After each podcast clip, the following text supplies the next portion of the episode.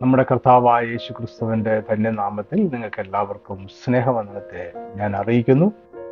മനുഷ്യരാശിയുടെ എക്കാലത്തെ മുഖ്യ പ്രശ്നം മനുഷ്യർ വ്യക്തിപരമായി ചെയ്യുന്ന പാപപ്രവൃത്തികളല്ല, അവനിൽ അടങ്ങിയിരിക്കുന്ന പാപ സ്വഭാവമാണ്. വ്യക്തിപരമായ കുറ്റകൃത്യങ്ങളെ ശിക്ഷ കൊണ്ടും ഉപദേശങ്ങൾ കൊണ്ടും നമുക്ക് നിയന്ത്രിക്കുവാൻ കഴിഞ്ഞേക്കാം. എന്നാൽ അവൻ്റെ ഉള്ളിലുള്ള പാപ സ്വഭാവത്തെ മാറ്റുവാൻ യാതൊരു മാർഗവും മനുഷ്യരുടെ പക്കൽ ഇല്ല.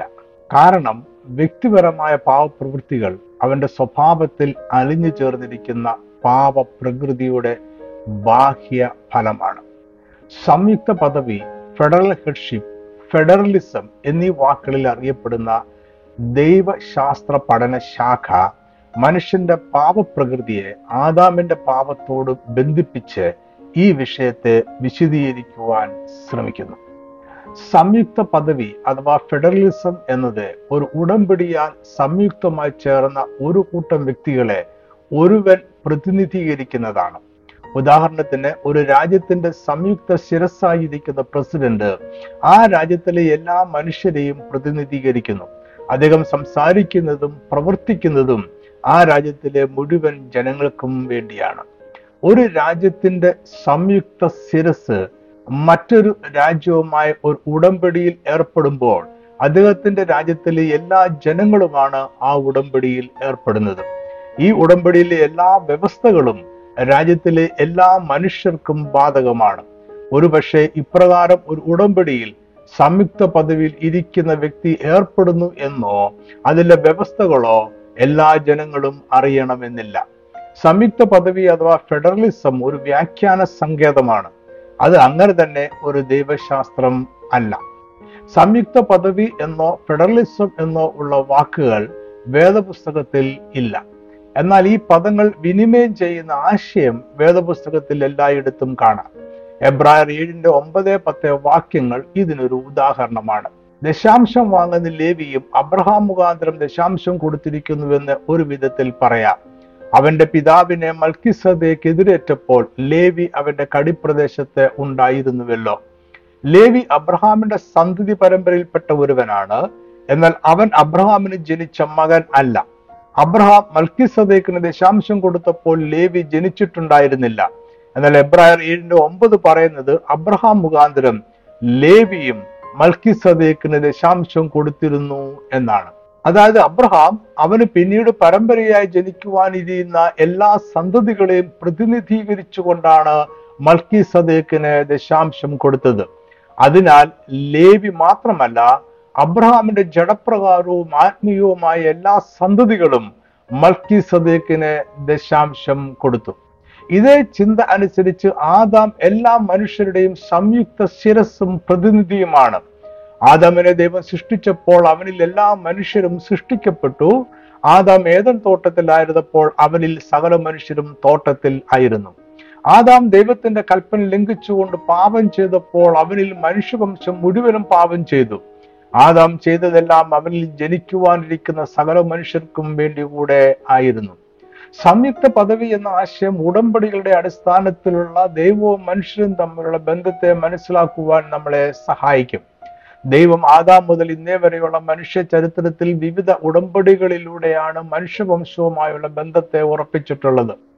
സംയുക്ത പദവി എന്ന ആശയം യേശുക്രിസ്തു എന്ന ഒരുവന്റെ പാപപരിഹാരം അവനിൽ വിശ്വസിക്കുന്ന സകല മനുഷ്യരുടെയും പാപത്തിന് എങ്ങനെ പരിഹാരമായി എന്നും എങ്ങനെയാണ് നമ്മൾ ക്രിസ്തുവിലൂടെ നീതീകരിക്കപ്പെട്ടിരിക്കുന്നത് എന്നും മനസ്സിലാക്കുവാൻ നമ്മളെ സഹായിക്കും.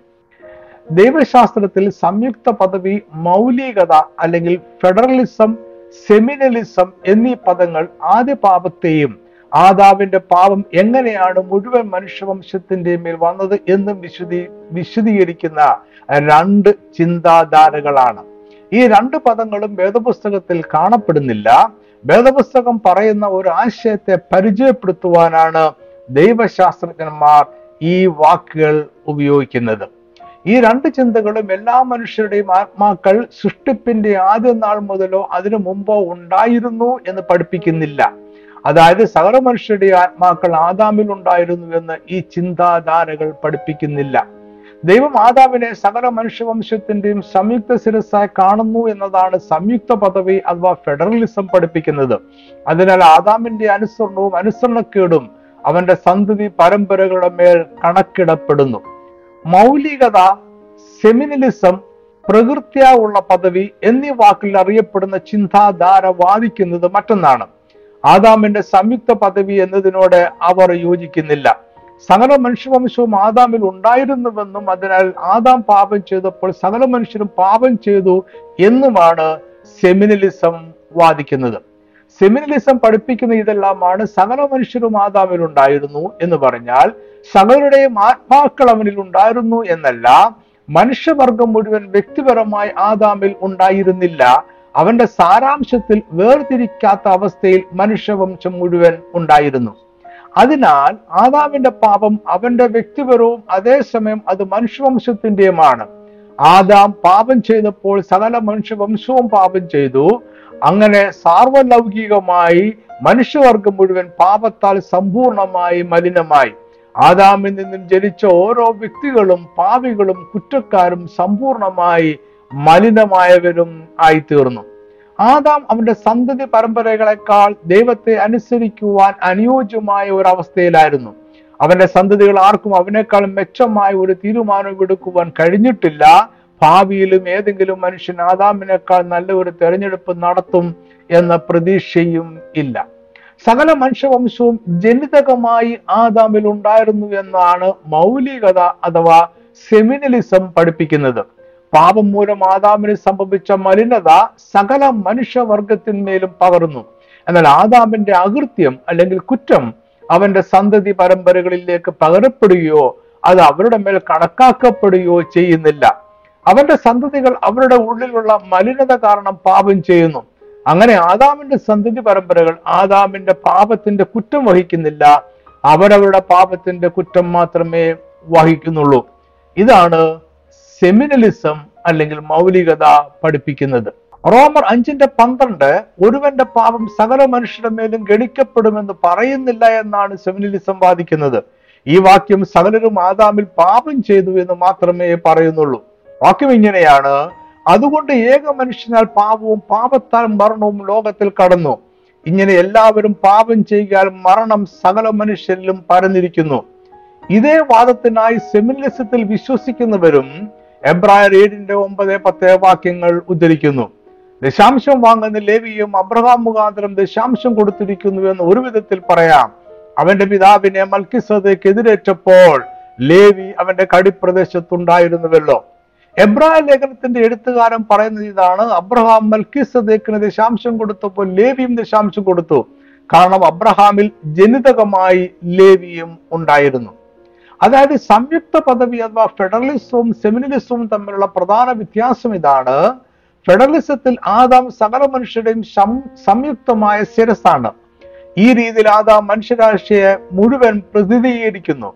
അതിനാൽ ആദാമിന്റെ പാപം സകല മനുഷ്യരുടെ മേലും ഗണിക്കപ്പെട്ടു.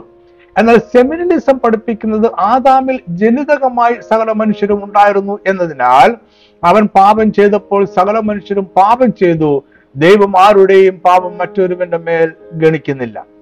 വേദ പണ്ഡിതന്മാർക്കിടയിൽ ഒരു കൂട്ടർ ഈ രണ്ട് ചിന്താധാരകളും ശരിയാണ് എന്ന് കരുതുന്നു.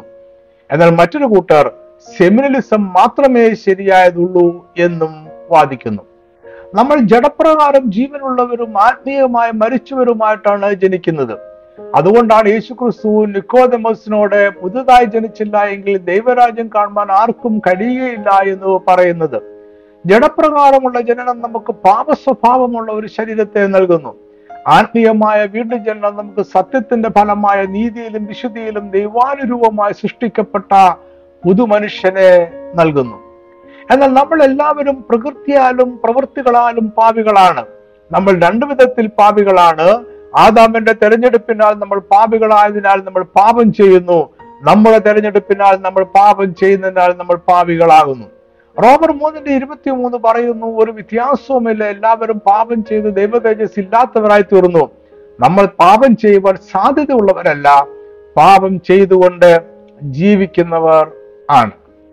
ഒരു പ്രതിനിധിയും അവൻ പ്രതിനിധാനം ചെയ്യപ്പെടുന്ന ജനതയും തമ്മിലുള്ള വിനിമയത്തെയാണ് ദൈവശാസ്ത്രത്തിൽ ഗണിക്കപ്പെടുക അല്ലെങ്കിൽ കണക്കാക്കപ്പെടുക എന്ന് പറയുന്നത്. ആദാമിന്റെ പാപം അവൻ പ്രതിനിധീകരിക്കുന്നതും അവനിൽ ജനിതകമായി അടങ്ങിയിരുന്നതുമായ സകല മനുഷ്യരുടെ മേലും ഗണിക്കപ്പെടുന്നു. ആദാം പാപത്താൽ സമ്പൂർണമായി മലിനമായപ്പോൾ അവൻ മരണത്തിന് വിധിക്കപ്പെട്ടു. അവനിൽ സകല മനുഷ്യരും മലിനമാകുകയും മരണത്തിന് വിധിക്കപ്പെടുകയും ചെയ്തു. ഇതേ രീതിയിൽ യേശുക്രിസ്തുവിന്റെ നീതി അവൻ പ്രതിനിധാനം ചെയ്യുന്ന അവനിൽ വിശ്വസിക്കുന്ന എല്ലാവരുടെ മേലും ഗണിക്കപ്പെടുന്നു. ഈ വിനിമയത്തിൽ യേശുവിൽ വിശ്വസിക്കുന്നവർ ക്രിസ്തുവിലുള്ളവരായി നീതീകരിക്കപ്പെടുന്നു. അവർ ചെയ്തതോ ചെയ്തുകൊണ്ടിരിക്കുന്നതോ ഭാവിയിൽ ചെയ്യുന്നതോ ആയ എന്തെങ്കിലും പ്രവൃത്തിയാലല്ല അവർ നീതീകരിക്കപ്പെടുന്നത്. യേശുക്രിസ്തുവിന്റെ ക്രൂശില മരണത്തോളമുള്ള അനു അനുസരണത്താലാണ് അവർ നീതീകരിക്കപ്പെടുന്നത്. ദൈവം യേശുക്രിസ്തുവിന്റെ അനുസരണത്തെയും നീതീകരണത്തെയും അവരിൽ വിശ്വസിക്കുന്നവരിൽ കണക്കിടുന്നു. അവർ നീതീകരണം വിശ്വാസത്താൽ മാത്രം പ്രാപിക്കുന്നു. ഒരുവന്റെ പ്രവൃത്തിയാലുള്ള പാപം മറ്റൊരുവന്റെ മേൽ കണക്കാക്കുന്ന രീതി വിശദീകരിക്കുവാനാണ് സംയുക്ത പദവി അഥവാ ഫെഡറൽ ഹെഡ്ഷിപ്പ് എന്ന വ്യാഖ്യാന സങ്കേതം ഉപയോഗിക്കുന്നത്. ആദാമിന്റെ പാപം എങ്ങനെയാണ് സകല മനുഷ്യരുടെ മേലും ഗണിക്കപ്പെടുന്നത് എന്നാണ് ഈ ചിന്താധാര വിശദീകരിക്കുന്നത്. അതേപോലെ തന്നെ യേശുക്രിസ്തുവിന്റെ നീതി അവനിൽ വിശ്വസിക്കുന്നവരുടെ മേൽ എങ്ങനെയാണ് കണക്കാക്കപ്പെടുന്നത് എന്നും ഇത് വിശദീകരിക്കുന്നു. ഉടമ്പടി എന്ന ആശയത്തിൽ നിന്നുമാണ് സംയുക്ത പദവി എന്ന ചിന്ത ഉടലെടുത്തത്. ദൈവം മനുഷ്യരുമായി ഉടമ്പടികളിലൂടെ ഇടപെടുന്നു. ആദാം ദൈവവുമായ ഒരു ഉടമ്പടിയിലായിരുന്നു. ഈ ഉടമ്പടിയെ ലംഘിച്ചു എന്നതാണ് ആദാമിന്റെ പാപം. ഉടമ്പടി എന്ന വാക്ക് ഉൽപ്പത്തി ആറാം അധ്യായത്തിലാണ് ആദ്യമായി വേദപുസ്തകത്തിൽ കാണുന്നത്. എങ്കിലും ഒരു ഉടമ്പടിയുടെ എല്ലാ ലക്ഷണങ്ങളും ആദാമിനോടുള്ള ദൈവിക കൽപ്പനയിൽ ഉണ്ടായിരുന്നു. ആദാമിനുള്ള ദൈവിക കൽപ്പനയിൽ നമ്മൾ കാണുന്ന ഉടമ്പടിയുടെ ലക്ഷണങ്ങൾ ഇതെല്ലാമാണ്. ഏദൻ തോട്ടത്തിൽ രണ്ടു കൂട്ടരെ നമ്മൾ കാണുന്നു, ദൈവവും മനുഷ്യരും. നിത്യജീവൻ എന്ന നിയമപ്രകാരം സാധ്യതയുള്ള ഒരു വാഗ്ദത്തം ദൈവം നൽകുന്നു. സമ്പൂർണ്ണ അനുസരണം എന്ന വ്യവസ്ഥ ദൈവം മുന്നോട്ട് വെക്കുന്നു. ഉടമ്പടി ലംഘനം ഉണ്ടായാൽ ശാരീരികവും ആത്മീയവുമായ മരണം എന്ന ശിക്ഷ അതിൽ ഉണ്ടായിരുന്നു. ഉടമ്പടി ബന്ധം ജനങ്ങളെ ഒരുമിച്ച് ചേർക്കുന്നു. ഓരോ ഉടമ്പടിക്കും ഒരു കൂട്ടം ജനങ്ങളെ പ്രതിനിധാനം ചെയ്യുന്ന ഒരു സംയുക്ത ശിരസ് ഉണ്ടായിരിക്കും. ലേഖനങ്ങളിൽ പൗലോസ് പറയുന്ന പോലെ ആദാം സകല മനുഷ്യരും ദൈവവുമായുള്ള ഉടമ്പടിയുടെ സംയുക്ത ശിരസ് ആയിരുന്നു. സാങ്കേതികമായി ഹൗവയാണ് ആദ്യം ദൈവത്തിന്റെ കൽപ്പന ലംഘിച്ചതിലൂടെ പാപം ചെയ്തത്. എന്നാൽ ദൈവം വെയിലാറിയപ്പോൾ അവരെ കാണുവാൻ വന്നപ്പോൾ അന്വേഷിച്ചത് ആദമിനെയാണ്. അതിനർത്ഥം ഒരു ഉടമ്പടിയുടെ വ്യവസ്ഥകൾ പാലിക്കപ്പെടുന്നുണ്ട് എന്ന് തീർച്ചയാക്കേണ്ട ഉത്തരവാദിത്വം സംയുക്ത ശിരസ്സായി നിൽക്കുന്ന വ്യക്തിക്കുള്ളതാണ്. അവനിലൂടെയും അവനിലും അവന്റെ സകല വംശാവലിയും ഉടമ്പടി അനുസരിക്കുകയോ ലംഘിക്കുകയോ ചെയ്യുന്നു. ഇതാണ് ഉടമ്പടിയുടെ വ്യവസ്ഥ. ഉദാഹരണമായി, ഒരു ചെറിയ രാജാവും മറ്റൊരു ശ്രേഷ്ഠനായ രാജാവുമായി ഉണ്ടാക്കുന്ന ഉടമ്പടി എല്ലാ ജനങ്ങൾക്കും ഒരുപോലെ ബാധകമാണ്. ഈ ഉടമ്പടി രാജാവ് ലംഘിച്ചാൽ അദ്ദേഹത്തിന്റെ രാജ്യത്തിലെ ജനങ്ങൾ എല്ലാവരും ലംഘിച്ചതായി കണക്കാക്കപ്പെടും. വേദപുസ്തകം സകല മനുഷ്യരെയും രണ്ട് ആദാമുകളുടെ കീഴിലായി വിഭജിച്ചിരിക്കുന്നു. ഒന്നാമത്തെ ആദം ഏദൻ തോട്ടത്തിൽ സകല മനുഷ്യവർഗത്തിന്റെയും സംയുക്ത ശിരസായി ജീവിച്ചിരുന്ന ആദാം ആണ്. രണ്ടാമത്തെ ആദാം യേശുക്രിസ്തുവാണ്. അദ്ദേഹം അവനിൽ വിശ്വസിക്കുന്ന സകല മനുഷ്യരുടെയും സംയുക്ത ശിരസാണ്. അദ്ദേഹമാണ് കൃപയുടെ ഉടമ്പടി ഉറപ്പിച്ചത്. ഒന്ന് കൊരിന്ത്യർ പതിനഞ്ചിന്റെ നാൽപ്പത്തി അഞ്ച് ഒന്നാം മനുഷ്യനെ ആദാം ജീവനുള്ള ദേഹിയായി തീർന്നു എന്ന് എഴുതിയിരിക്കുന്നുവല്ലോ, ഒടുക്കത്തെ ആദാം ജീവിപ്പിക്കുന്ന ആത്മാവായി. ഒന്നാമത്തെ ആദാം മനുഷ്യവർഗത്തിന്റെ സംയുക്ത പദവിയിൽ പാപത്തെ തെരഞ്ഞെടുത്തു. അതിലൂടെ സകല മനുഷ്യരും പാപത്തിന് കുറ്റക്കാരായി. രണ്ടാമത്തെ ആദമായ യേശുക്രിസ്തു അവനിൽ വിശ്വസിക്കുന്ന എല്ലാവരുടെയും സംയുക്ത പദവിയിലിരിക്കുന്നു. അവന്റെ പാപപരിഹാരത്തിലൂടെ അവരെല്ലാവരും പാപപരിഹാരം പ്രാപിക്കുന്നു. സംയുക്ത പദവി എന്ന ആശയം മനുഷ്യർ ആദാമിന്റെ പാപത്താൽ എങ്ങനെ സമ്പൂർണമായി മലിനമായി എന്ന് വിശദീകരിക്കുന്നു. സകല മനുഷ്യരും ആദാമിന്റെ പാപത്താൽ പാപികളായി തീർന്നതിനാൽ ഒരുവനും പാപം കൂടാതെ ജനിക്കുന്നില്ല. നമ്മൾ ജനിക്കുന്നത് തന്നെ പാപികളായാണ്. ഇതാ ഞാൻ അകൃത്യത്തിൽ ഉരുവായി എന്നാണ് സങ്കീർത്തനം അമ്പത്തി ഒന്നിന്റെ അഞ്ചിൽ പറയുന്നത്. യേശുക്രിസ്തു ഒഴികെ എല്ലാ മനുഷ്യരും പ്രകൃതിയാ പാപികളും അനീതിയുള്ളവരും കുറ്റക്കാരും ആയതിനാൽ മരണത്തിന് വിധിക്കപ്പെട്ടവരുമാണ്. റോമർ മൂന്നിന്റെ ഒമ്പത് പറയുന്നത് യഹൂദന്മാരും യവനന്മാരും ഒരുപോലെ പാപത്തിന് കീഴാകുന്നു എന്നാണ്. റോമർ അഞ്ചിന്റെ പന്ത്രണ്ട് മുതൽ പതിനാല് വരെയുള്ള വാക്യങ്ങളിൽ എങ്ങനെയാണ് പാപം ലോകത്തിൽ വന്നത് എന്നും എല്ലാവരും പാപികളായി തീർന്നത് എങ്ങനെയാണ് എന്നും പൗലോസ് വിശദീകരിക്കുന്നു. അതുകൊണ്ട് ഏക മനുഷ്യനാൽ പാപവും പാപത്താൽ മരണവും ലോകത്തിൽ കടന്നു. ഇങ്ങനെ എല്ലാവരും പാപം ചെയ്യുകയാൽ മരണം സകല മനുഷ്യരിലും പരന്നിരിക്കുന്നു. പാപമോ ന്യായപ്രമാണം വരെ ലോകത്തിൽ ഉണ്ടായിരുന്നു. എന്നാൽ ന്യായപ്രമാണം ഇല്ലാതിരിക്കുമ്പോൾ പാപത്തെ കണക്കിടുന്നില്ല. എങ്കിലും വരുവാനുള്ളവന്റെ പ്രതിരൂപമായ ആദാമിന്റെ ലംഘനത്തിന് തുല്യമായ പാപം ചെയ്യാത്തവരിലും മരണം ആദാം മുതൽ മോശ വരെ വാണിരുന്നു. ഈ വാക്യങ്ങളിൽ പൗലോസ് പറയുന്ന ഇതെല്ലാമാണ്. ആദാം എന്ന ഏക മനുഷ്യനാൽ പാപവും പാപത്താൽ മരണവും ലോകത്തിൽ കടന്നു. അങ്ങനെ ആദാമിൽ എല്ലാവരും പാപം ചെയ്യുകയാൽ മരണം സകല മനുഷ്യരിലും പരന്നിരിക്കുന്നു. ആദാം മുതൽ മോശ വരെ ന്യായപ്രമാണം നിലവിലുണ്ടായിരുന്നില്ല. റോമർ നാലിന്റെ പതിനഞ്ചിൽ പറയുന്നതനുസരിച്ച് ന്യായപ്രമാണം ഇല്ലാത്തടത്ത് ലംഘനവുമില്ല. അതായത് ന്യായപ്രമാണം ഇല്ലാതിരുന്ന കാലത്ത് മനുഷ്യരുടെ പാപത്തെ നിയമലംഘനമായി കരുതിയിരുന്നില്ല. എന്നിട്ടും ആദാം മുതൽ മോശ വരെയുള്ള കാലത്തും മരണം ഉണ്ടായിരുന്നു. മറ്റൊരു രീതിയിൽ പറഞ്ഞാൽ ആദാം മുതൽ മോശ വരെയുള്ള കാലത്തും മരണം ഉണ്ടായിരുന്നതിനാൽ ദൈവത്തിനെതിരെയുള്ള മത്സരവും ദൈവിക നിഷേധവും അക്കാലത്തും ഉണ്ടായിരുന്നു എന്ന് വേണം നമ്മൾ കരുതുവാൻ. അതായത് പതിമൂന്നാം വാക്യത്തിൽ പൗലോസ് സമ്മതിക്കുന്നത് പാപമോ ന്യായപ്രമാണം വരെ ലോകത്തിൽ ഉണ്ടായിരുന്നു. അതായത് ദൈവവും ആദാമും തമ്മിലുള്ള ഉടമ്പടി ആദാം മുതൽ മോശ വരെയും അതിനുശേഷവും നിലനിൽക്കുന്നു. ആദാം സംയുക്ത പദവിയിൽ ആയിരുന്നതിനാലാണ് അവന്റെ ഉടമ്പടി ലംഘനത്താൽ ഉണ്ടായ മരണം ആദാമിന് ശേഷവും ന്യായപ്രമാണത്തിന് മുമ്പും ഇന്നും നിലനിൽക്കുന്നത്. പന്ത്രണ്ടാം വാക്യത്തിൽ പൗലോസ് ഇതാണ് പറയുന്നത്: ഏക മനുഷ്യനാൽ പാപവും പാപത്താൽ മരണവും ലോകത്തിൽ ലോകത്തിൽ കടന്നു. ഇങ്ങനെ എല്ലാവരും പാപം ചെയ്യാൻ മരണം സകല മനുഷ്യരിലും പരന്നിരിക്കുന്നു. റോമർ രണ്ടിന്റെ പതിനാല് പതിനഞ്ച് വാക്യങ്ങളിൽ മോശയുടെ ന്യായപ്രമാണത്തിന് മുമ്പും മനുഷ്യരുടെയിൽ ഒരു പ്രമാണം ഉണ്ടായിരുന്നു എന്ന് പറയുന്നു. അത് അവരുടെ ഹൃദയത്തിൽ രേഖപ്പെടുത്തിയത് ആയിരുന്നു. ന്യായപ്രമാണമില്ലാത്ത ജാതികൾ ന്യായപ്രമാണത്തിലുള്ളത് സ്വഭാവത്താൽ ചെയ്യുമ്പോൾ ന്യായപ്രമാണമില്ലാത്ത അവർ തങ്ങൾക്ക് തന്നെ ഒരു ന്യായപ്രമാണം ആകുന്നു. അവരുടെ മനസ്സാക്ഷി കൂടെ സാക്ഷ്യം പറഞ്ഞും അവരുടെ വിചാരങ്ങൾ തമ്മിൽ കുറ്റം ചുമത്തിയോ പ്രതിവാദിക്കുകയോ ചെയ്തും കൊണ്ട് അവർ ന്യായപ്രമാണത്തിന്റെ പ്രവൃത്തി തങ്ങളുടെ ഹൃദയത്തിൽ എഴുതിയിരിക്കുന്നതായി കാണുന്നു. പാപത്തിന്റെ ശമ്പളം മരണമായതിനാൽ ആദാമിന്റെ ഏക അനുസരണക്കേടിനാൽ സകല മനുഷ്യരും ശാരീരികവും ആത്മീയവും നിത്യവുമായ മരണത്തിന് വിധിക്കപ്പെട്ടിരിക്കുന്നു. പാപത്തിന്റെ വേര് ഒന്നാമത്തെ ആദമിൽ ആയതിനാൽ രക്ഷയ്ക്കായുള്ള നമ്മുടെ പ്രത്യാശ രണ്ടാമത്തെ ആദമായ യേശു ക്രിസ്തുവിൽ മാത്രം ആണ്. റോമർ അഞ്ചിന്റെ പതിനേഴ് ഏകന്റെ ലംഘനത്താൽ മരണം ആ ഏക നിമിത്തം വാണുവെങ്കിൽ കൃപയുടെ നീതിദാനത്തിന്റെയും സമൃദ്ധി ലഭിക്കുന്നവർ യേശു ക്രിസ്തു എന്ന ഏക നിമിത്തം ഏറ്റവും അധികമായി ജീവനിൽ വാഴും. ഈ വാക്യത്തിലും പറയുന്ന ആശയം ഇതാണ്. ആദാം സകല മനുഷ്യരുടെയും സംയുക്ത ശിരസ് എന്ന പദവിയിൽ ആയിരിക്കുന്നതിനാൽ അവൻ ചെയ്ത പാപപ്രവൃത്തിയിലൂടെ സകല മനുഷ്യരിലേക്കും പാപവും ദുഃഖവും വേദനയും മരണവും ഉണ്ടായി. യേശു ക്രിസ്തു ക്രൂശിലെ മരണത്തോളം തന്നെ അനുസരണമുള്ളവനായി തീർന്നു എന്നതിനാൽ പിതാവായ ദൈവത്തോടുള്ള അവന്റെ സമ്പൂർണ്ണ അനുസരണത്തിലൂടെ അവനിൽ വിശ്വസിക്കുന്നവർക്ക് നീതീകരണവും രക്ഷയും നിത്യജീവനും ഉണ്ടായി.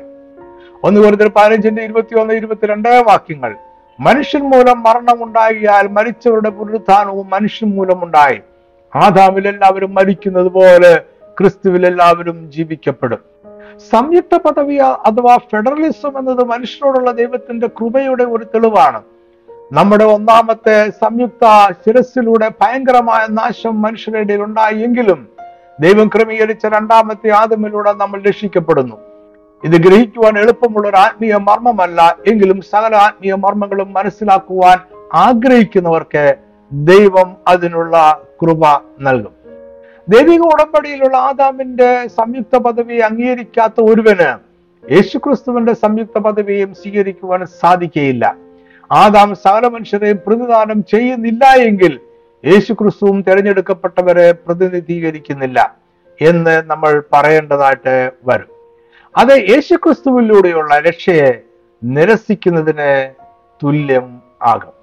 ഈ സന്ദേശം നിങ്ങൾക്ക് അനുഗ്രഹമായി തീർന്നു ഞാൻ വിശ്വസിക്കുന്നു. കർത്താവ് നിങ്ങളെ സമൃദ്ധമായിട്ട് അനുഗ്രഹിക്കട്ടെ. ആമേൻ.